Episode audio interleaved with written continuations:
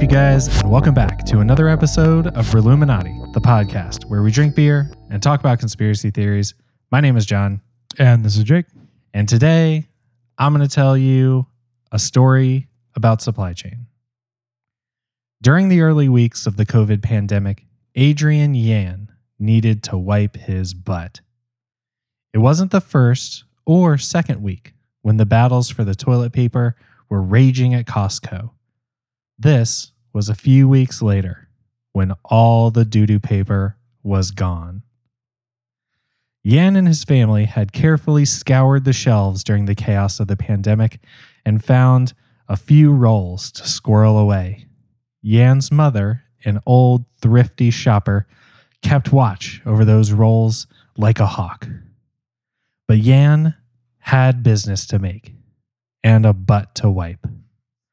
so when he went back to the stash of toilet paper, she was there, waiting for him. A struggle broke out. Yan and his mother yanked at the cheap roll of one ply. She yelled at her son. She screamed at him that he used too much toilet paper. Then, Yan, who felt he dealt with enough shit, punched his mother in the face. She crashed back into the pantry door, and Yan walked away victorious. A clean butt was his prize. his mother called the cops and ratted him out, not only for punching her, but also for using too much toilet paper during a shortage. The cops decided that at least one of these things was pretty serious and arrested him on the spot. Today on Reluminati, in part two of our infrastructure series, we're breaking down the supply chain. How does stuff get from factories to pantries? What challenges do consumers and businesses face when it comes to moving goods? And is the whole thing completely falling apart? Let's find out. But first, let's talk about some beer. Let's. Jake, what you drinking? I'm not really sure. it's something. It, it is something. I um I picked up a sour smoothie double cherry tart wheat ale brewed with sweet and tart cherries, vanilla and lactose sour smoothie series. Oh my god, A lot of words. that's so many words. The the taste is as complex as there are as many words in the title. Wow. Okay. Probably because all of those things are in the taste.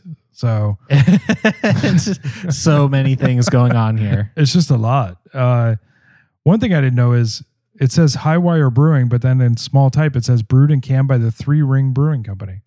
Okay. They must have like an LLC or something that. Uh, yeah, I don't know. That's weird. But anyways, this thing comes in at five point five percent.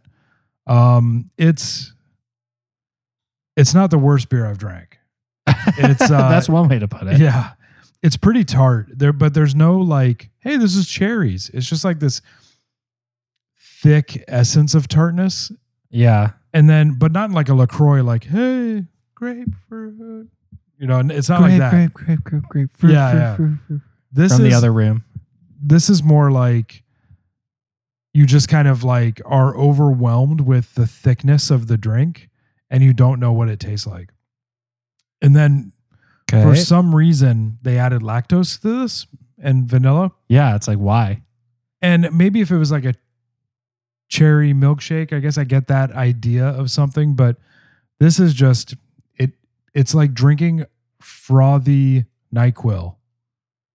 Uh Yeah. it's like if you had cherry flavored Pepto Bismol. yes, yeah, exactly. That's actually a really good way to put it. Yeah. Yeah. Yeah. Not bubble gum. No, no, no, no. And it's not like this. It's not like the fake overwhelming cherry flavor. Yeah. It's like, yeah, cherry Pepto would be a really good way to put it. Okay. It's so thick. It's like it just like kind of it hits you in the back of the throat and just kind of it doesn't go down your throat Yeah. It just kinda says- stays- yeah. in your gullet. Ugh.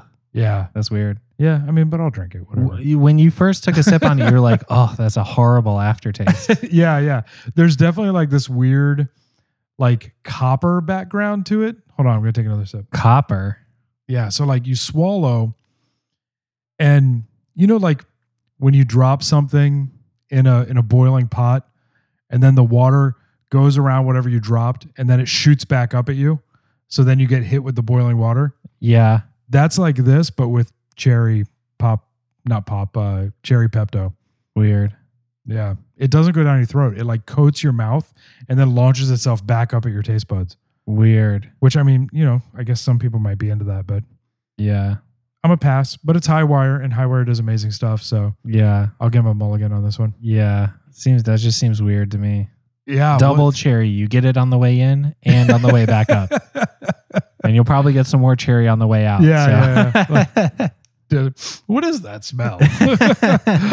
um, what is the very clear liquid you're drinking over there? oh my god. Not what I expected at all. Yeah. Is that beer or are you what, what do you have? Is that a beer? no, it's beer. so uh, I have seen this in the grocery store a handful of times, and I was like, you know, I haven't drank the normal one of this beer in so long, but I, Yeah. you know, eh, basically everybody's drank one, so I think Sure. you know what it's supposed to taste like. And then I saw this, I was like, oh, this is the same thing except it has something extra in it. Yeah. Be good, right? Give it a try. Sure. It's not. No. uh, so what I have is Blue Moon Honey Daze, D A Z E, and it says that it is supposed to be a wheat ale brewed with orange peel and clover honey added. So crafted with real clover honey, apparently. And it basically looks just like one of the 12 ounce Blue Moon cans, except it's white and It's has lighter. This, Yeah. yeah. it has this like kind of honey thing going on on it. Um, it's surprisingly light on the alcohol. It's like three something, 3.9, I think. three was. point nine. Yeah, yeah. It. uh, So I when I first popped it open, I smelled it. I was like, oh, this has a funny, funny smell to it. Yeah.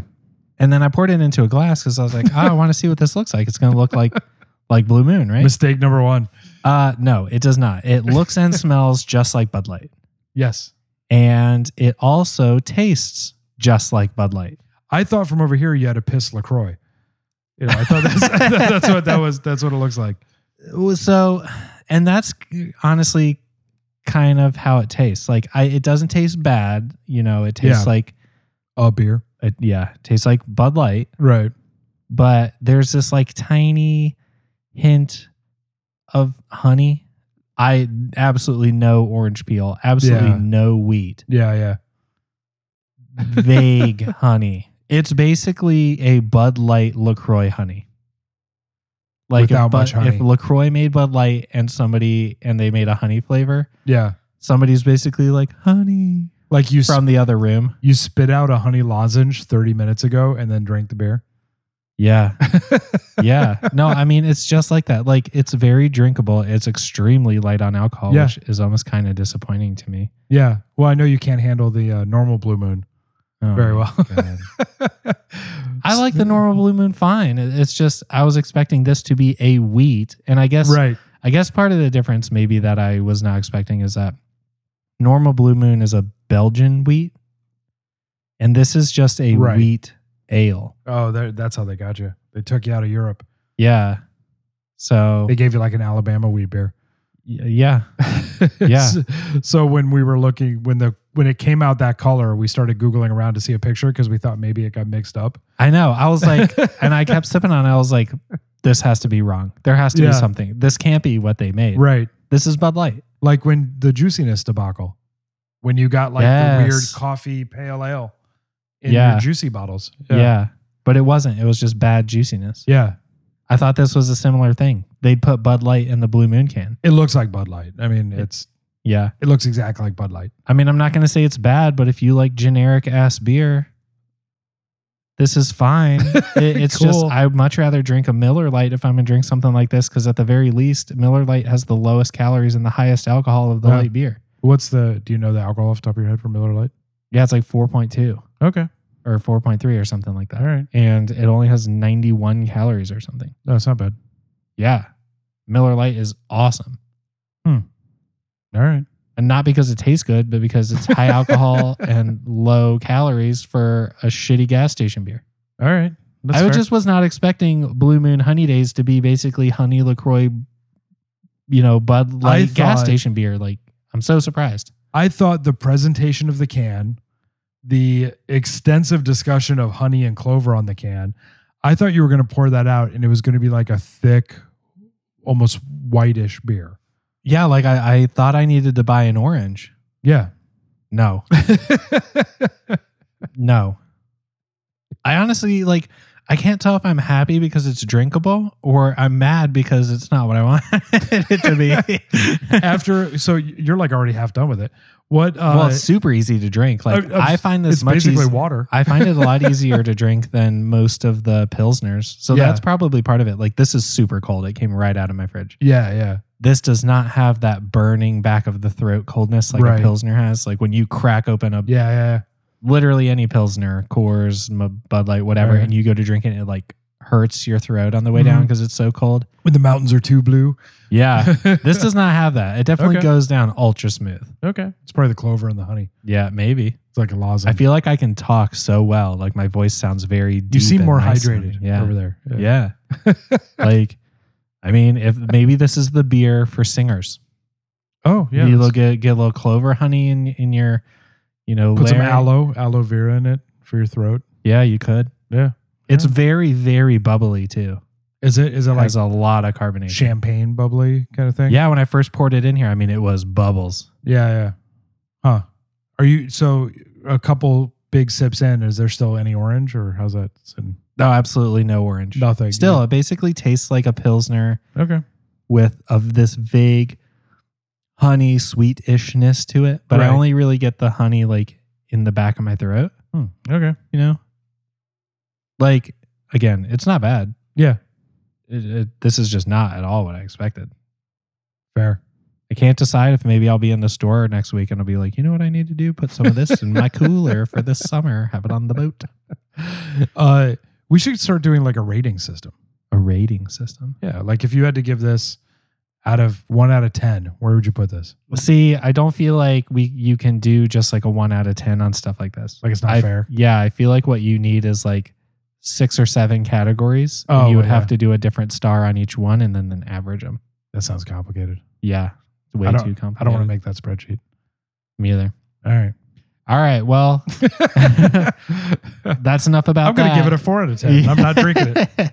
um, well, let's talk about some supply chain shit. So, Yeah. because I I know we were talking about earlier before we started recording the episode that Jake doesn't know a ton about supply chain, but I went to school for supply chain, so I actually know all about this just from having gone to school for. it. Yeah.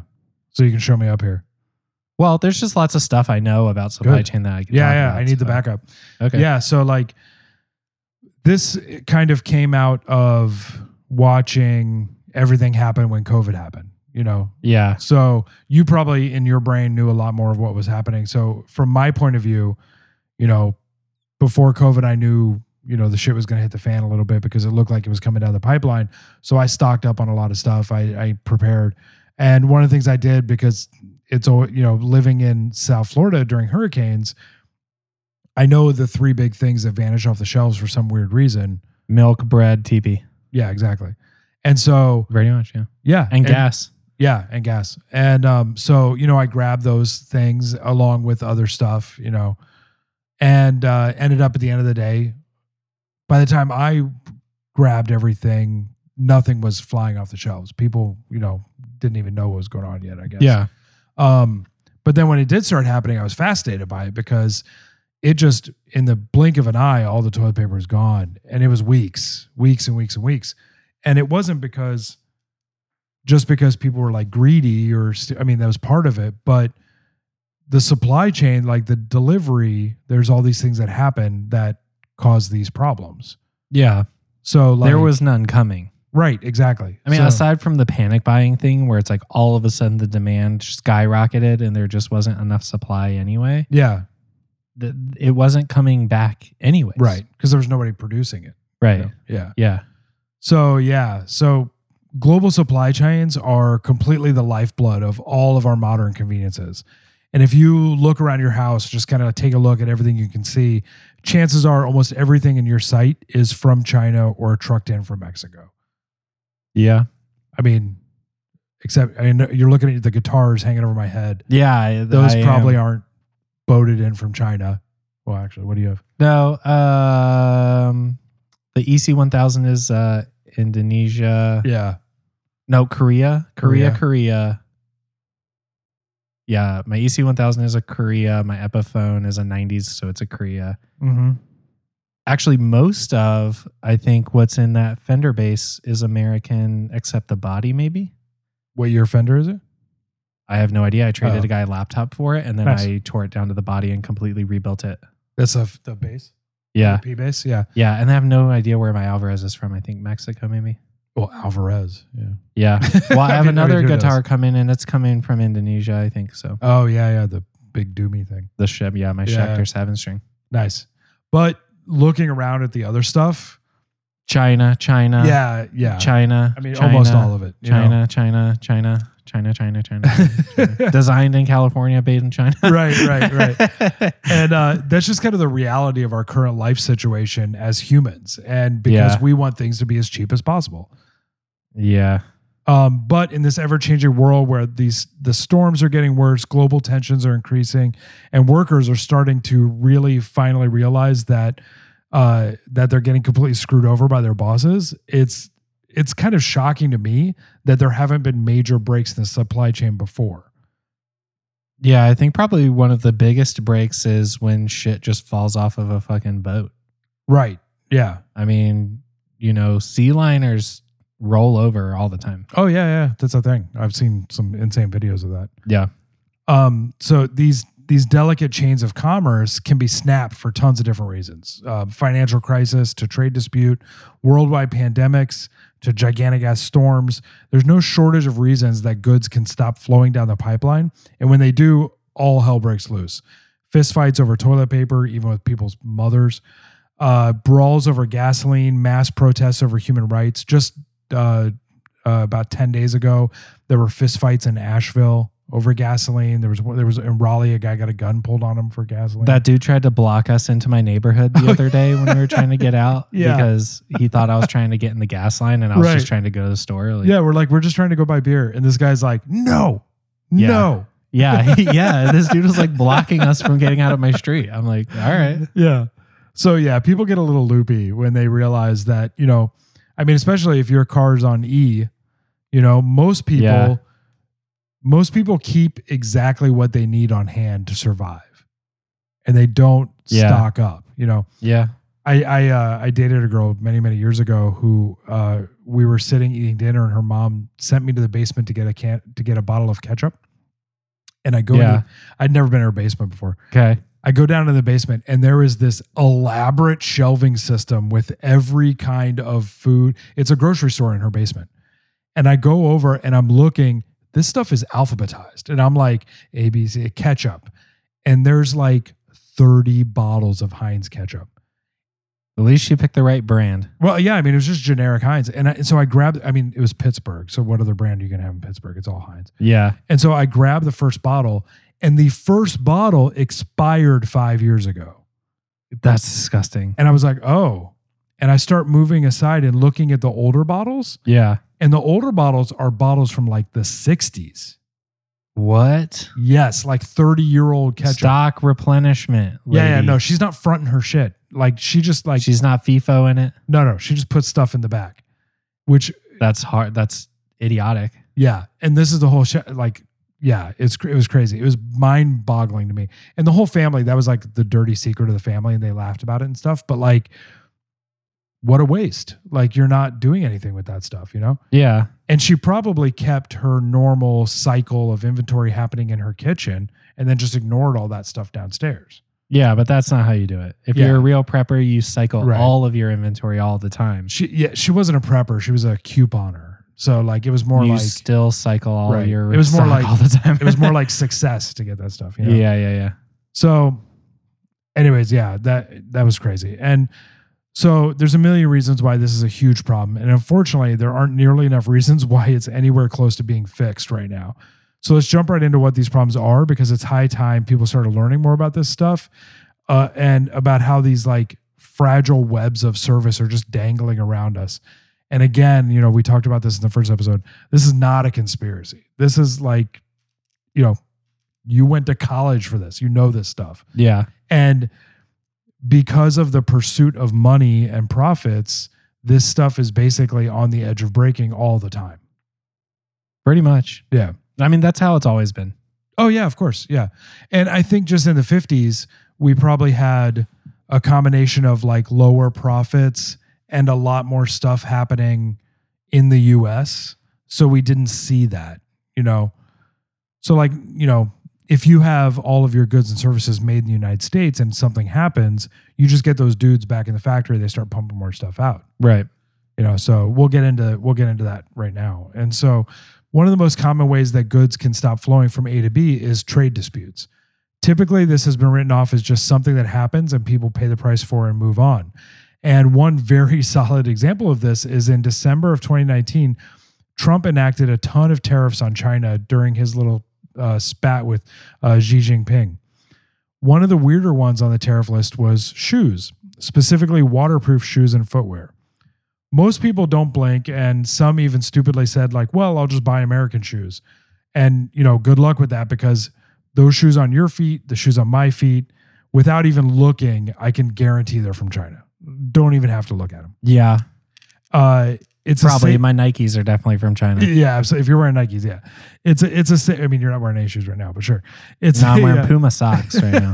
definitely China. Yeah, it's a safe bet because 99% of shoes are made in China. And that's not like just like a flipping guess. It's literally 99% of shoes are made in China. Yeah. The shoes that are made in the USA are typically either these like localized hippie shoes that are all like woo like, oh, Birken, not even Birkenstocks, but like a couple levels of a Birkenstocks where they're like, we we lace carbon or not carbon, we lace copper into the foot so it helps your arthritis of your shoe. You know, Yeah. stuff like that is what's made in the US.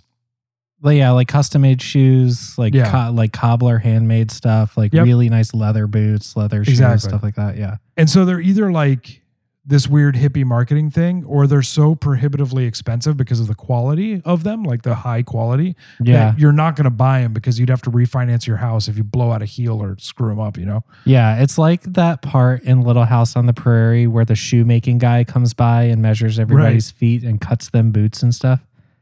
Mm-hmm. Those boots are now like $4,000. Oh, yeah, yeah. So, Realistically, probably like 900, but like, yeah, still. I mean, you could buy your two of your Miata. Y- Yeah, it's, it's ridiculous.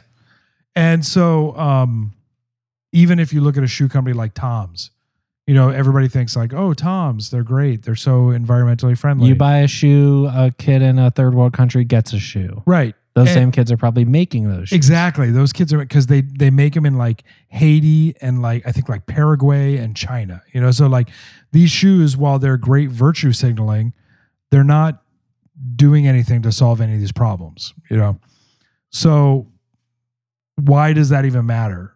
Well, China has a huge economic ding dong to just swing around all of us because they make all the goods. They they they have more money than a lot of us. They buy a lot of our debt.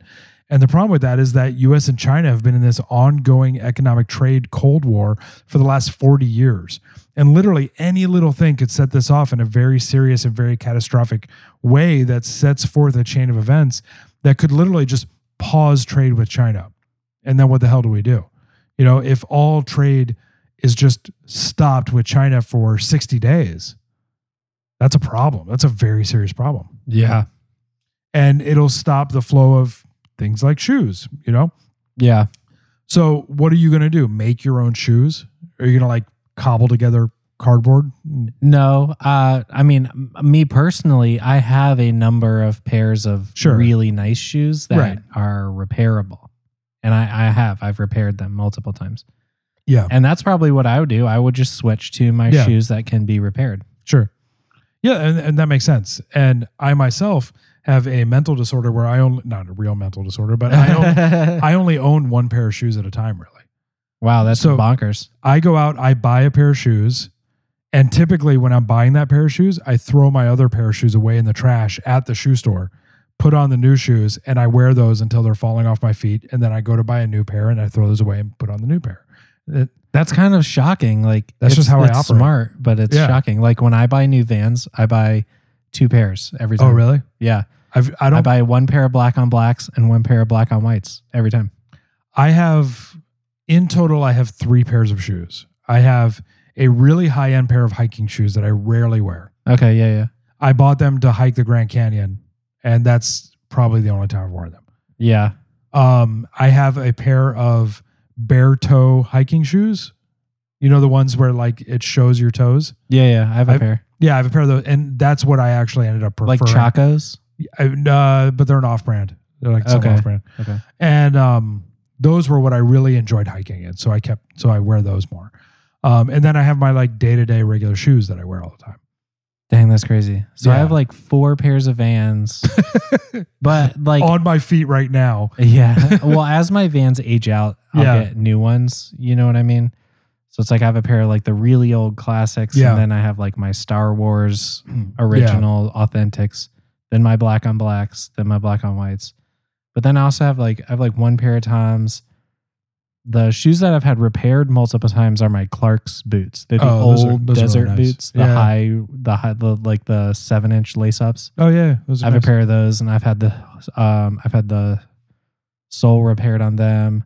I have my pair of Nikes I run in. I got Yeah. a pair of uh, what those fucking things called Birkenstocks, the clogs I wear around the house. I have another pair of Nikes for mowing the yard. Then you have a dozen pair of Crocs. no, no, I have a pair of Bedrocks, which are like outdoor hiking shoes. yeah. They have this like grippy sole on the bottom, so when you get them wet in water, you can still grip on stuff in the water. Oh, that's cool. I hike in those. And then I have like my I would dress rather shoes that I wear for work honest. and stuff Yeah. like that. Yeah, yeah, yeah. Yeah. And, And I actually, feel like that's not that many pairs of shoes. Like I have extra shoes right now because I just bought Vans, so I have two more pairs than I normally have. yeah, You know, but I'm Yeah. about to throw away a bunch of pairs, so it's like right. I don't know. I usually, I usually go. It takes me about eight months to go through a pair of shoes, but keep in mind I'm wearing them every single day without pause. yeah, see, I keep Yeah. shoes for years. Yeah, I don't. Uh, just like two yeah. of the pairs of Vans that I have that I'm getting rid of soon. I probably had them five or six years, right. Yeah, so I keep shoes a long time. yeah. It's like my wife. Like this backpack I have is her high school backpack. Yeah, this backpack I have the that red uh, North Face right there. That's my high school backpack. Yeah, I went through crazy amount of backpacks because I, w- I was a skateboarder, so I'd constantly crash on them and rip them up. Yeah, And so I went through a ton of back. I had like 30 Jansports in a row, you know. So yeah, yeah. or you just buy the one North Face. You yeah, never need another backpack. yeah, exactly. So, I mean, the other. So yes, go back to like, what are you going to do? Make your own shoes? Obviously not. Yeah, And can you produce shoes at scale? I mean, because even if you can make your own shoes, we're going to need 120 million pair of shoes at least. You know. yeah, Um, and on top of that, the other bigger problem is that we just don't have a factory infrastructure to produce something like shoes in this country anymore because we've been outsourcing it for 40 years, you know? And that's a bigger problem is since, we have out, it's even like cars, like since we've outsourced all this manufacturing, we just don't have, it would take billions to spin up factories here to start making that stuff. there actually are a bunch of car factories here. Yeah, there are. There's multiple yeah. like, BMW factories. Yeah. and Toyota has Nissan factories has here. one here. Yeah. Yeah, there's a lot of car yeah. making here. Yeah. There is a decent and amount. there's some textiles still making Yeah. here. Like Under Armour makes a bunch of stuff in in the U.S. They do. Yeah. Uh, Cone Denim has a bunch of offshoots that make clothing and, and Yeah. jeans and stuff like that. And there's a, there's a surprisingly large amount of um, sock manufacturing actually happening in the U.S. yeah, Levi's has American manufacturing. think Fruit of the Loom is U.S. yeah, it's it's weird the stuff. Some of the stuff you would think about that is Right. actually still made here. Yeah. It's weird. But then things like like Computers and phones and well, I was even thinking of like lumber or like I mean not just lumber, but like corrugated cardboard or like yeah. you know steel. You know all these things like we just don't produce anymore. What's weird is a lot of the food that we eat Yeah. it comes from other countries. Like, Oh, yeah. you think about the Midwest as being this big farmland area. Breadbasket. Yeah. It's all industrial crops. Like they soy. Use, they use Like- that shit to yeah. make fuel. Yeah. and stuff like that, or feed animals. We we don't eat that stuff. Right. Yeah. When I was a kid, uh, every summer I used to go up. My parents would send me to work on a work on my aunt's pig farm, and I would go Yeah. up there. And you know, for the summer, I would I would help pick corn and like you know take care of the piglets and stuff like yeah. that. Well, there I would say there's a lot of livestock Yeah. here, and we do we do the meat. We get chickens, eggs, Yeah. pi- uh, pork, like pigs, and all Yeah. that A lot of that stuff. Yeah. beef and stuff, bison, a lot that stuff. Yeah. But when it comes to like You know, and then when you go to your local farmers market or whatever, you can get corn there and Yeah, fruits and vegetables and stuff. stuff. But like what you would get in the store comes from Canada, comes Right. from Mexico. Yeah, I Um, mean, what I was going to say is when I was a kid, like we would drive around these farms and you would see a variety of vegetables. And Yeah. the last time it was probably four years ago or something that I was up there in the same area. Now every single farm makes soybeans. Every single farm, as Yeah. far as the eye can see, is soy. you yeah, know? and a lot of it is fuel and different things like that. So that's just one big part of it. And so this another part of it are uh, like we were talking about earlier are hacks. And you know, problems with hacking are a wee bit more serious than trade disputes. Uh, with most trade disputes, we do a little fighting back and forth, and then we're back in business because everyone is secretly kind of reasonable about these things, and they want to make money at the end of the day because of you know, yay capitalism. But hackers, kind of at their heart, are sort of like anarchists, kind of, or at least part of a hostile group or government, and they don't care about if you can get a pair of Nikes or not. What they want to do is cause suffering, damage, make a bunch of money, or worse, soften these countries into leading up to some sort of in real life invasion. Uh, just a few months ago, back in February of this year, there was a hack at a water treatment plant, and we're talking about supply chain as water, you know, water flowing into your home. That's yeah, type of supply chain. Um, there was a water treatment plant in Oldsmar, Florida, uh, a nowhere little town of about 15,000 people. The plant operator was sitting at his computer when he saw the cursor of his mouse start moving around. And he tried to take back control over it, but he was locked out and it just started moving. And he's like, What's going on here? And he's trying to reboot the computer and he's watching this mouse just do stuff. And what it did was it started going through and quickly scrolling through the commands and settled on the the controls that manage the chemical levels present in the water. The hacker boosted the sodium hydroxide level, or lye, uh, from 100 parts per million to 11,100 parts per million. At low levels, sodium hydroxide does a really good job at keeping the pipes and things like that clean in the water supply. But at the levels where this hacker set it at 11,100, it does a really good job at killing you. So this guy was essentially in the process of poisoning this entire town, 15,000 people. somebody poisoned the water hole. Yeah, I mean that's exactly but for real, it and it's not a joke. yeah. and uh, if the operator wasn't sitting there and watching his cursor go through this process, he he wouldn't have been able to stop this. Like if he was in the other room and it just happened, he wouldn't have noticed that. You know, and all of a sudden the water would have just been going out and people would have been drinking and dying.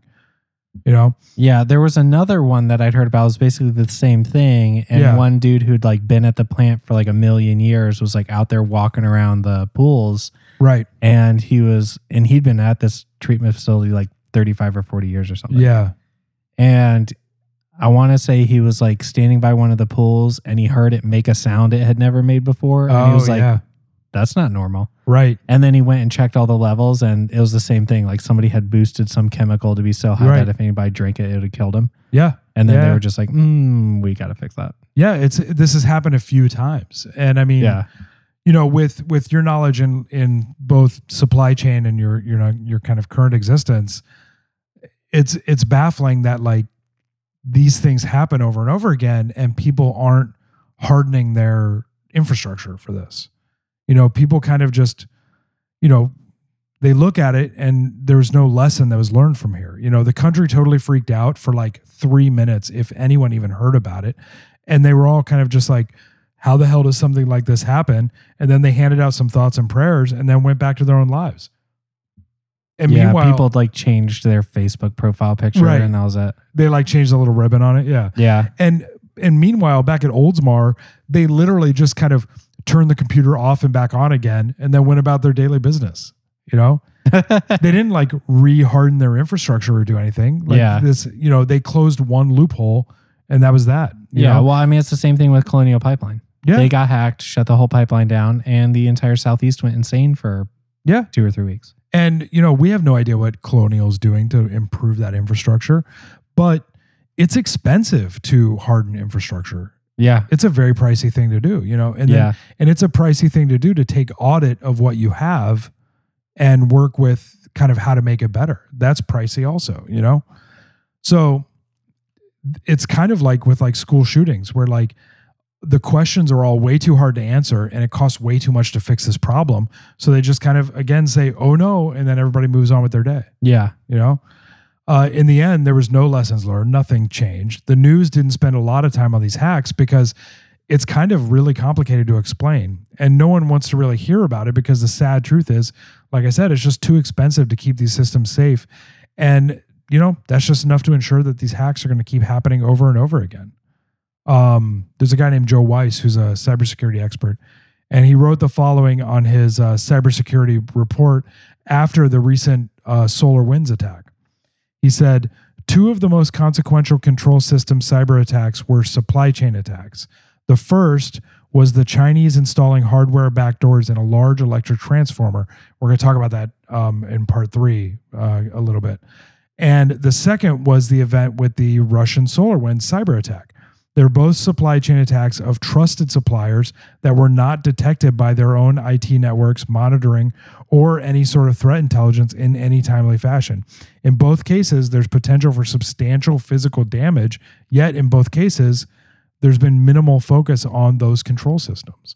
So, nobody was looking out for these things to happen, and they just happen. And there's such potential for massive death and damage that it's shocking that there's no one guarding the henhouse on this, you know? Yeah.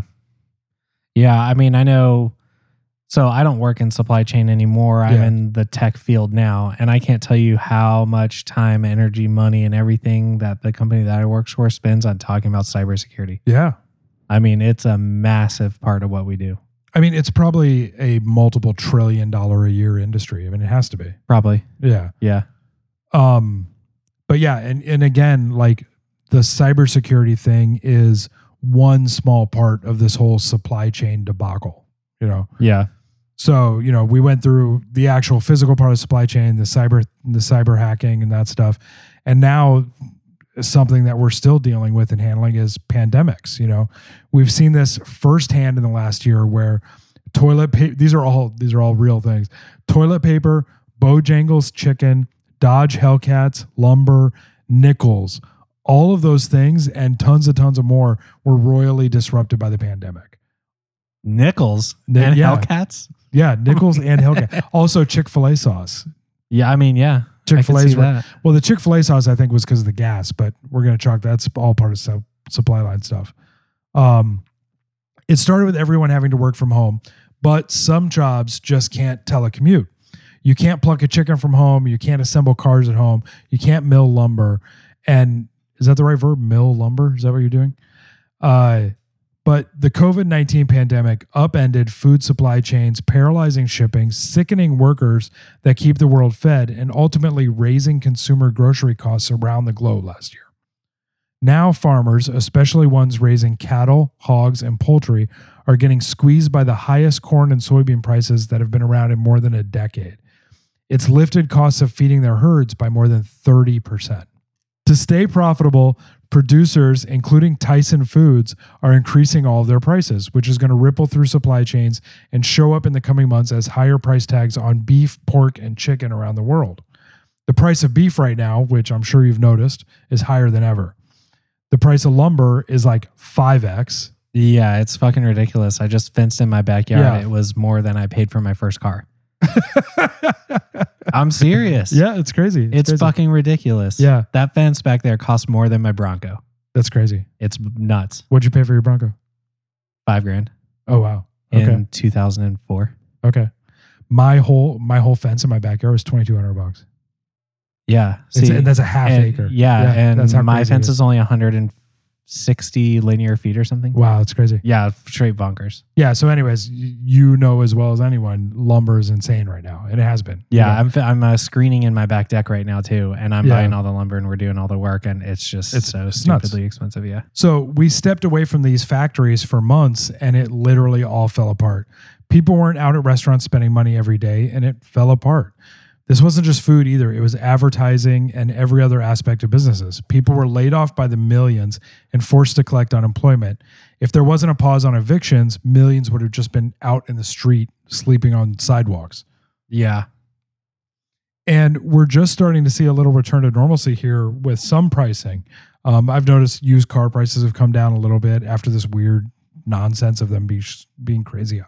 Yeah. Um, that shit didn't make any sense to me. All of a sudden, used cars were. Bicycles, bicycles were like 10x overpriced. Yeah. it's I nuts. sold an old bike for like way more than I paid for it. Dang, I sh- should have maybe sold our bikes. Yeah, it's crazy. Thing. Um, but that was a you know a whole year of really horrible hardship, all because of this virus. And the virus had a 98% survival rate. And imagine when this happens when something comes through with an 85% survival rate, where 15% of America instantly dies, or a 50% survival rate when one out of two people dies. You know, there will be zero stopping this from just ruining all supply chains. It'll be over Yeah. you know um and i mean if numbers of survival rates like that happen the supply chain won't be broken it's going to be that guy from mad max with the hockey mask who's sitting there demanding that you send out your women and your gasoline Yeah. and that will be the supply chain Yeah. you Right. know? Yeah. there's, there's not going to be like a truck coming through unless it's that guy on his truck collecting your women and gasoline Yeah. you know that's going to be the extent of globalization at that point you know he will be capitalism Probably. uh, so what do we do about fixing it? Uh, you know, enough of this like doom and gloom. Let's talk about how to actually fix it. The problem is we can't fix it. We're just screwed on this stuff. You know, the uh, like everything else, the the fixes are very expensive, and uh, you know the solutions that are out there, not like stuff you and I can do, but the stuff that you know bigwigs can do and smarter people that have the jobs doing this stuff can do they won't do it because it cuts into the bottom profit lines. And as we saw during the pandemic, billionaires got $2.3 trillion richer. So they have no qualms with keeping the system the way it is and letting all of us at the bottom suffer because they're making money hand over fist. Right. You know, overall, a supply chain is kind of made up of a, a, a couple simple parts. And there's the basis of transportation and people. So let's get a look at transportation and people and see where the problems are there uh, and go from that. You know, one of the first parts that really struck my mind was I've been seeing these ads come across my Instagram for some weird reason for trucking. Like, go be a trucker, learn how to be a trucker. Yeah. And I don't know why they're targeting me for that because I don't really live a trucker lifestyle. Um, and I've Yeah. never shown interest in it. I've never gone and filled out a how do I become a trucker. You've thing. never Googled how, you know, truckers are us. Yeah, no, never, like like do truckers listen to podcasts? How do I get my podcast in front of truckers? yeah, like no, I've never like Googled that stuff. yeah. So for me, it's kind of surprising, you know, that that I was being targeted for that stuff. And when I started digging into it, I found out why. Basically, is um, so America runs on trucks, literally. There's two million semis in operation in the United States, and somewhere between five and eight million trailers, uh, just in the United States. And the the the truck part made sense. I thought there'd be more trailers though. Um, so with roughly 2 million trucks driving around annually, that's a huge amount of products moving around. And since we're still years away from autonomous trucking, let's talk about those guys who are sitting behind the wheel, and guys and girls, obviously. Uh, we're operating right now, moving into 2021, with 200,000 fewer drivers than last year. Wow. Massive shortage. Yeah. And this is like a biblical proportion shortage. Since there's 2 million, 200,000, you know, that's 10%. So this is a huge amount that dropped. Wow. That's So- nuts. Yeah. Uh, in essence, trucking has become this extension of the gig economy, kind of like Uber drivers and stuff, the way it operates. Truckers have to own their own trucks or they're forced to lease the trucks from their company uh, for outrageous prices. And profits for the actual trucker, the guy behind the wheel, are pretty slim. They're slim enough that government stimulus and unemployment checks are keeping these truckers at home sitting on the couch instead of in the driver's seat. So they're just not making enough money and unemployment makes it up for them. So why bother? you know? Right. Yeah. Um, additional unemployment assistance and stimulus dollars uh, will stimulate consumption and bolster freight volumes while sidelining these drivers even further from returning to the labor market. So there's a bigger, bigger demand, but less people shipping. A proposed increase in mandatory insurance minimums for carriers, meaning truckers, is going to drive a lot of the smaller players even out of business. And a lot of truckers are kind of independent contractors. So some of these new laws that are getting passed nowadays are forcing them to have higher insurance rates. And because they have to have higher insurance rates, there's even less of a reason to get off the couch and go back, especially now they've got unemployment, they're making more money doing that. Why would they pay more insurance, et cetera, et cetera? Or they have to charge more in their, you know, fee that they would Right. charge as like a contractor. Which they don't have a choice in setting. You know, 99% of truckers are like, here's a job, take this. And that's just what they do. You know, Yeah. they don't have a lot of autonomy in those things. Right. um because usually they're part of a network or or something like that um the new administration is planning this bold infrastructure program which will spur a slew of construction projects across the country that could induce drivers to leave the labor market for jobs closer at home doing construction where they would make much more money so even less truckers out in the field delivering things these factors and others are going to really really affect 2022 and beyond so they're talking about like 2022 and beyond, we could be down 50% of truckers, you know, 1 million of them sitting at home Yeah. or on these construction sites. Right. Um, while Wall Street is super bullish on 2021, the ongoing pandemic and slow vaccination efforts are chilling out the whole growth sector. And the supply chain is trying to jam through all this inventory, but it hits this wall of no one to take it anywhere. The growth isn't fast enough to reinvest in more truckers and shipments. So they have all this stuff to get places, but because they've been losing money for the past year during the pandemic, they can't incentivize truckers to deliver it. So there's a there's a you know fail safe there, not fail safe. There's a failure there, and that brings us to a, another type of transport, which are are pipelines like Colonial, like we were talking about.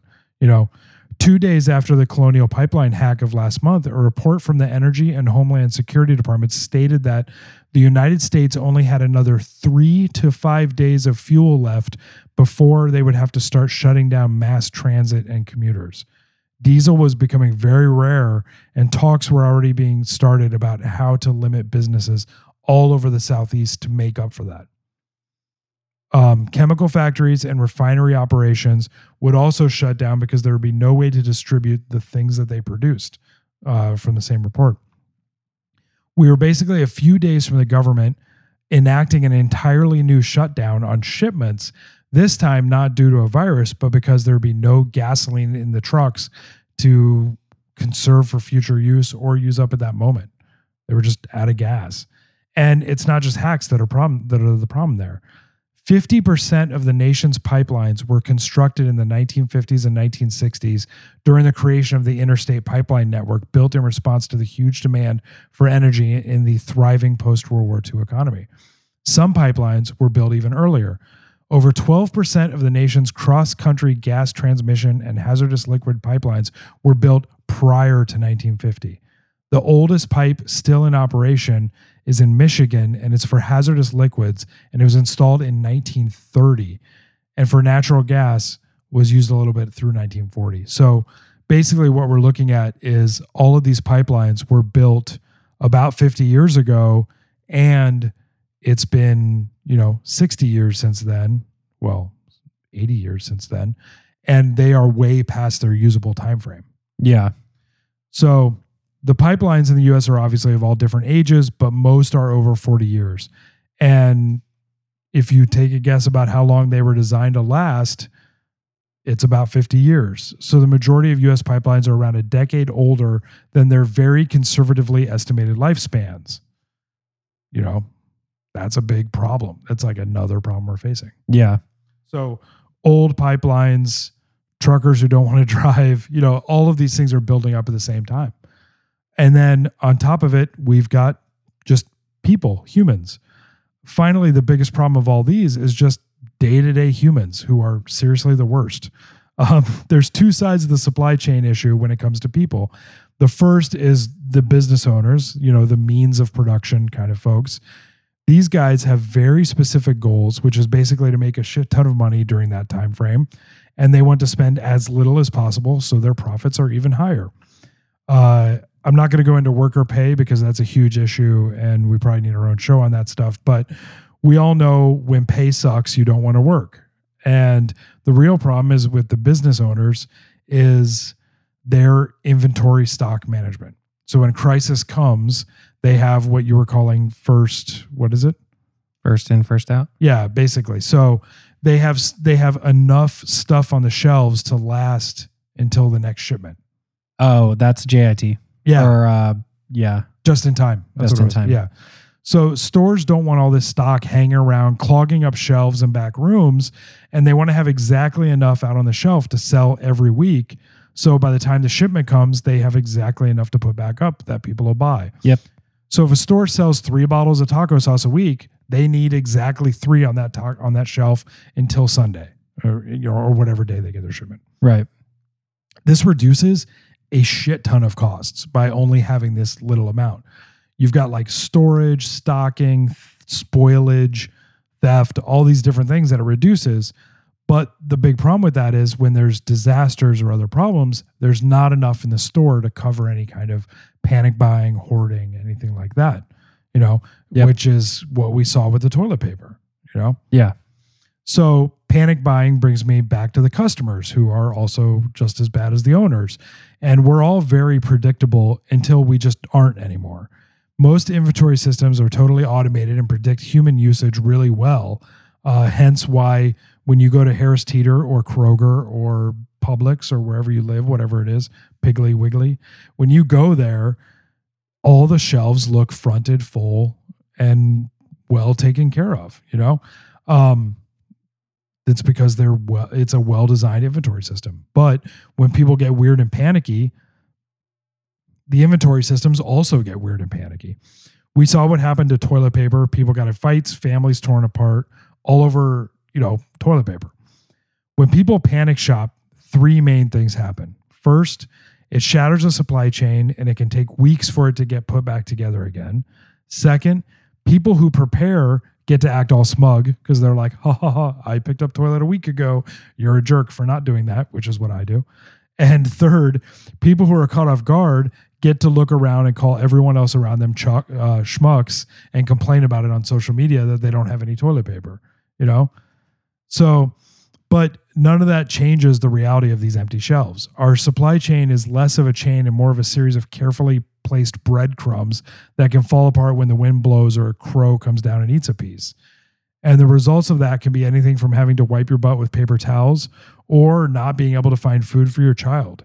It's scary and a bigger crack is inevitable here really soon. So my advice is get prepared for that.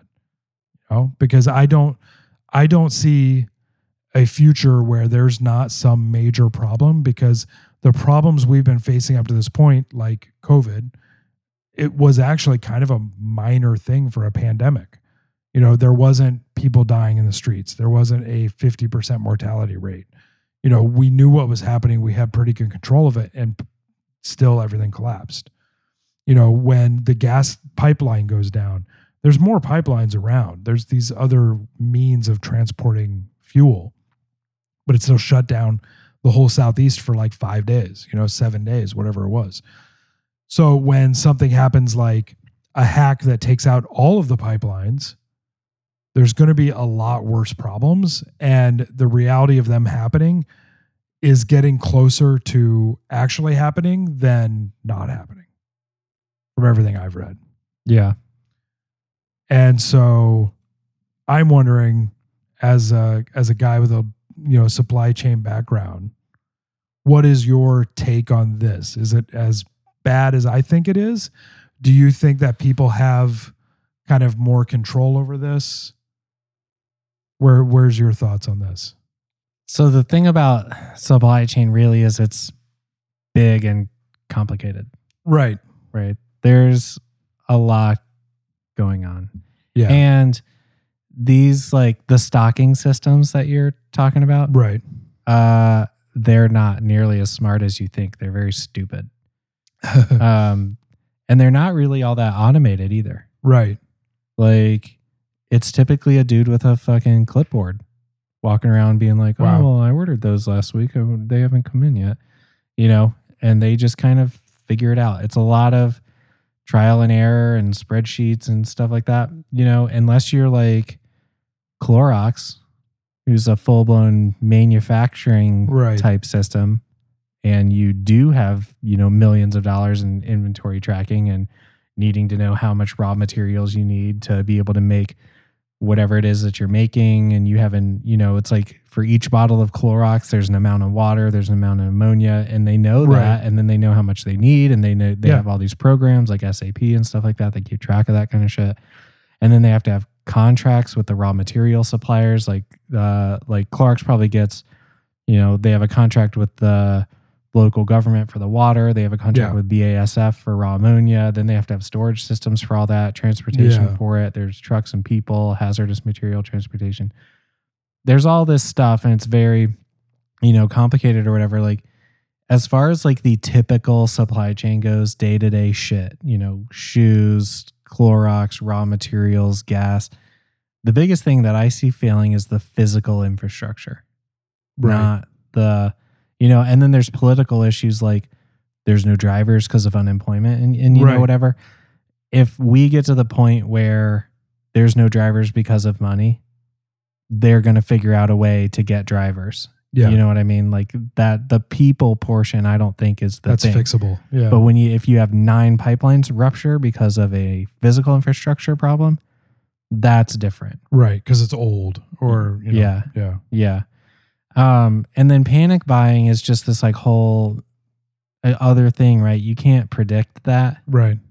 you know, like you kind of can bread, eggs, milk, Right. gas, you know what I mean? But again, it's not like there's some surplus warehouse of milk, Right. you know what I mean? It comes from cows. There's no like surplus m- warehouse out there full of bread and gas and stuff like that, you know? Yeah. stuff gets made, stuff gets used, and that's just kind of you know, how it works, you know. And the whole study of supply chain is about finding the balance. You don't want nothing, and you don't want too much, Right. and that is really what the supply chain is there to do: is to have just more than what you need to sell. So it's Right. like your analogy of the three taco Right. right? They wouldn't have three, they'd have four. And the reason they'd have four is because you don't want to run out, then you lose a sale. If you have Right. four, you have just more than what you need and you sell three, then you restock. That makes sense. and you yeah. sell that fourth one first, then your three come in behind it. Yeah. So it's like, it's more like that. It's about having just too much Yeah. for the daily usage in case there is like a little bump up or whatever so you don't lose money on the Right. missing stock um, you lose more money by not having something there to sell than you lose by having a thing in it going bad Yeah. it makes sense. Yeah. so and, and that's really the whole deal with supply chain which is why there's a whole degree about it Yeah. there's Oh, yeah. schools about it there's it programs Master's degrees. People get Yeah. doctorates in supply chain. Yeah. Uh, and then there's stuff like Six Sigma, which is what, you know, Clorox and the manufacturing uses to make sure there's like low defects in your dum dums. Yeah. Yeah. You know, there's people who study how many dum dums come out fucked up Right. so that they can figure out what system is fucking them up and fix it. Right. Right. And there's all this math, complicated math you can do called Six Sigma, where you find standard deviations of numbers of defects and shit like that um, to try to reduce manufacturing defects, you know, stuff like that. But, you know, it's everything from literally the guy mining it out of the ground or growing the duck Yeah. or growing the chicken or whatever, all the way to it actually getting on your table. And there's people there, there's infrastructure there, there's trucks, there's whole plants to Yeah. slaughter your chickens. And I've, a lot of worked, I've worked in one of those. Yeah, yeah. And I mean, yeah, I don't think it's as fragile as people think it is. But when something like the pandemic happens, then yeah, you know, if we have full blown pipeline ruptures, sure, yeah, gas is going to be gone. yeah. So I don't really know. It's kind of a hard question to answer. The, w- the way you describe it, it makes um it makes the supply chain seem like if you have a hill and water's just flowing down it, you know, you throw a grenade at that hill, it's going to blow up a little area, but the water's just going to keep flowing around it and fix itself and, and move together again because there's so many moving little parts. Yeah, and I mean, there's so many different things. You know what I mean? It's Yeah. like bananas go out of season. Oh no, you can't get bananas for a couple months. People just don't get them. Yeah. Like yeah, don't freak out. There's apples. yeah. You know, So it's it is this Interesting. kind of thing where and plus like they'll just come from somewhere else. Right, right, right. You know? Yeah, because we have the northern and southern hemisphere and boat shipping and all of that stuff all over the planet. you Yeah. know? Yeah, and now that we have like GMO food and stuff, stuff lasts longer. Yeah. Which, you know, you can say what you want about GMO food, but Yeah. when people Saves want to get lives, mangoes year round, guess what? It's genetically modified. Oh yeah, obviously. Yeah. you know what I mean? There's preservatives and shit in it. Um, so yeah, I mean, is it delicate? Yeah, it takes a lot of people and a lot of manpower and a lot of paying attention to it and a lot of very delicate balancing. It's a big balancing act, but it doesn't just crumble for no reason. Right. You know what I mean? Yeah. Yeah. Interesting. So. Yeah, I think I read a lot of stuff where people were very panicked about it. Uh, I wouldn't be that panicked about it. I'd be more worried about the truckers, pipelines going down, stuff like that, than I would be about the actual goods not being able to be made. Yeah. On the other hand, when it came to the pandemic, see, that was different. When there's Right. no people in the factories, when there's no supply to be made, you know, it's like people steal copper uh, piping out of houses Oh yeah. and stuff. Yeah.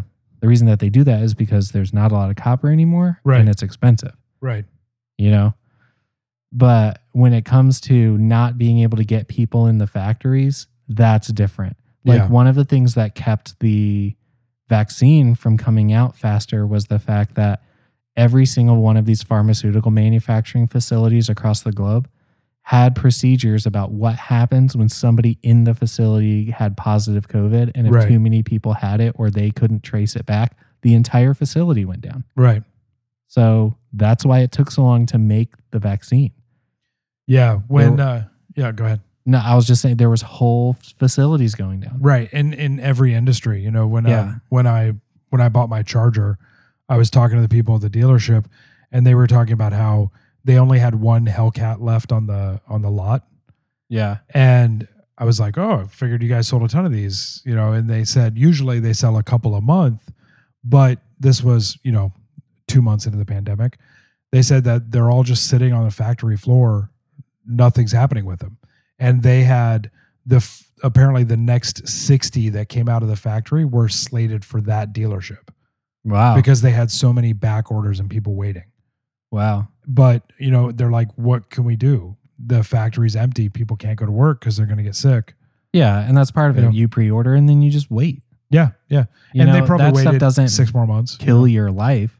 Right, right. You just wait. Unless you really need a Hellcat. Yeah. It's the only thing that'll fix things. Yeah. I think during the pan- the pandemic, really, that was probably one of the main things that I was concerned about was pharmaceutical manufacturing. Yeah, Because these same plants that were making the vaccine were the same ones that make everything else that we have to take. yeah. And if the 100%. antidepressants stop, that's bad. Oh yeah, yeah. you know so and yeah there were manufacturing facilities gumming up going down coming up going down all Yeah. the time but it didn't make national news because nobody cares Right. as long as they can get their you know Valium or whatever who gives a shit if the Yeah. factory's down next week Well, I mean, that would be an, a completely insane thing if you looked at if all prescription drugs just stopped. yeah What would happen there? You know, yeah imagine it's something like forty percent of Americans suddenly weren't on antidepressants. yeah all i'm gonna not be able to do is sleep a little Yeah. i just won't be able to sleep i'll have insomnia Yeah, but yeah crazy. other people the bad way yeah, yeah. It'd be scary. It gets scary pretty fast. Yeah. You know, and that's a funny thing that like they don't address enough in like apocalyptic novels or books or movies. I want I want to see a version of The Walking Dead where they're all dealing with people going off Prozac. There is one Is there? I want to. yeah the Is it a book or um, a movie? it's a book It was a book. uh s- one second after oh, I've I I I picked that up and I think I'm like 20 pages into it. It takes place at Black Mountain, right? Yeah, they address the Do they? people coming off of uh, uh, prescription drugs thing. Oh, yeah. I don't think I got to that part yet. Yeah, it's interesting. Yeah. Uh, that's a good book. It was like from like 2009 or something. hmm Yeah. It's a really good book. There's a sequel out now too. Oh, okay. Interesting. Yeah. Um, so that's all I've got on supply chain right now. Yeah. What uh any final thoughts? Well, thanks for stopping by for another. No, I don't, I don't really. yeah. All But right. For real. Thanks for stopping by for part two of our infrastructure Yeah. series. And we will see you guys again next week with part three, where I believe we are talking about the electrical grid. Yes, the scariest of the scary. Yep. Thank you for joining us for this episode of Brew Illuminati. Our intro and outro music is written by Dungeness. Want to learn more about the topics we cover and who we are? Join us on Facebook and Instagram at Brew Illuminati Podcast for behind the scenes content and updates. Do you have mystical powers of insight or just questions, suggestions, and feedback? Reach out to us at thebrewilluminati at gmail.com. Are you ready to immerse yourself into the inner circle? Visit patreon.com slash brewilluminati podcast. For the same price as a cup of coffee or sandwich you won't remember, you know, because of mind control, you can join the Brew Illuminati and lift the veil on the true mysteries of the universe. Your membership to the Conclave unlocks access to our secret Discord server, bonus Patreon only content, behind the scenes talks, and much more. Every dollar spent not only helps us reveal the truths of the world, but also frees us to make the show better, weirder, and allows us to go deeper and deeper into the void while funding our next beer run. When we're not talking conspiracies and beer, we're passionate about saving the forgotten puppies and kitties of the world. 10% of every dollar you donate goes directly to the Best Friend Pet Adoption Agency. They are a local 501c3 all breed, all foster cat and dog rescue that will save the life of a pet who never had a chance. Keep an eye out because we'll be posting pictures of the lives our listeners save. For more information on Best Friend Pet Adoption, head over to bfpa.org. Join us again next week for another episode of Brew Illuminati. We know you will, because again, mind control is real.